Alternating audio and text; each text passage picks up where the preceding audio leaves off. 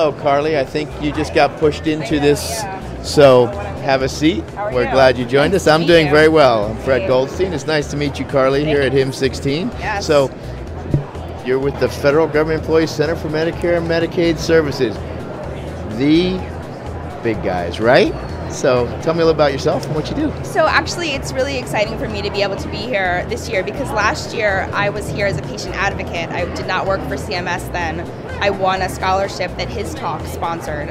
Um, so this year I'm here, you know, officially a CMS employee, um, and it's it's just really cool to be back. And I'm really excited that um, I'm working with Mark Scrimshire on a project called Blue Button on FHIR. Yes, we talked with Mark a little bit this morning about So it. you know so that was great. it, yeah. But and so but but you're sort of CMS has said let's bring that patient consumer voice in, right? That's what that's what you're doing, right? Sort, sort of. It's it's a little bit complicated, but um, you know, for years I was spending my my free time and my vacation time from my day job going to health conferences and doing advocacy work and you know making those connections with other patients and it's been really rewarding for me to be able to join CMS because you know they do value that that background Right. but also you know my my sort of technical education background as well and I just think it's so exciting to be able to work on a project that could potentially help you know millions of people and hopefully you know provide a spark that will be proof of concept for other organizations like the VA and you know right. And so ultimately if you get this thing working, which I know is it's out there, it's going to be happening, it's going to come down, you'll have the standard API.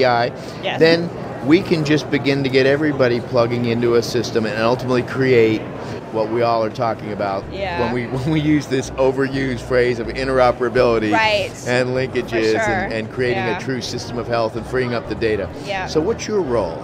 Um, so at CMS, I um, help with some contracting. I'm a program analyst, which is the most vague uh, title in the U.S. government. Um, but I'm helping Mark um, do a lot of outreach and um, you know make sure that everything is going along as, as well as possible and support Mark and his partner Carl in doing the actual coding and stuff. So I don't do that tech stuff, but you know everything else that helps the project run smoothly and you know like you said, hopefully be successful. Right, and I know there's been some progress made, and we're looking forward to being able to see this um, FHIR interface and an Yeah, standard yeah. API, and, and let those who are on, I guess, Medicare or through the blue button pull their information down, and ultimately be used by others, Yeah. and connect up to that API. So that's well, I'm glad to hear that you were paying attention when you spoke to Mark because you seems like you got it down pretty pretty well. yeah, like I mean, this is great stuff. It was great to hear about it. Yeah. And um, and so, how how have you thought about how's the conference been?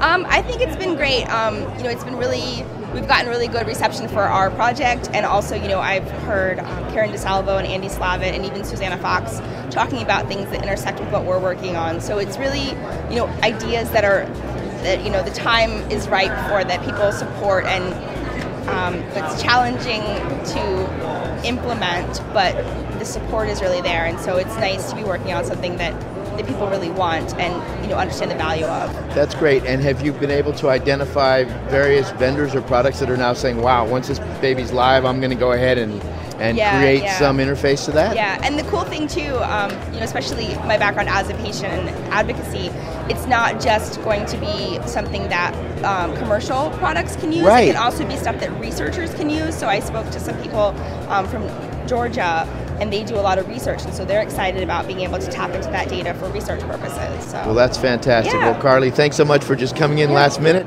Sure. Really appreciate it. Thank you. Learned a little bit more about CMS and what they're doing, Yeah. Uh, and Mark's doing, and you're part of his team. Yep. And so excited to have you doing that. I think it's some great work. Thank you again, Carly. Thank you so much. Have a great day. You're welcome. Thank you for joining us here at HIMSS 16.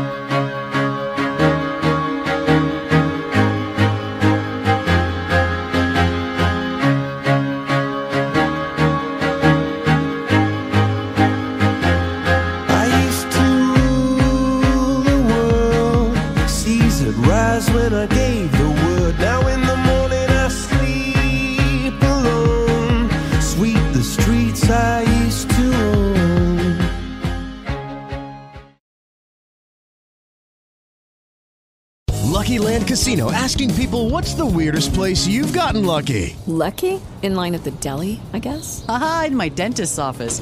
More than once, actually. Do I have to say? Yes, you do. In the car before my kids' PTA meeting. Really? Yes. Excuse me, what's the weirdest place you've gotten lucky? I never win and tell. Well, there you have it. You can get lucky anywhere playing at LuckyLandSlots.com. Play for free right now. Are you feeling lucky? No purchase necessary. Void where prohibited by law. 18 plus. Terms and conditions apply. See website for details.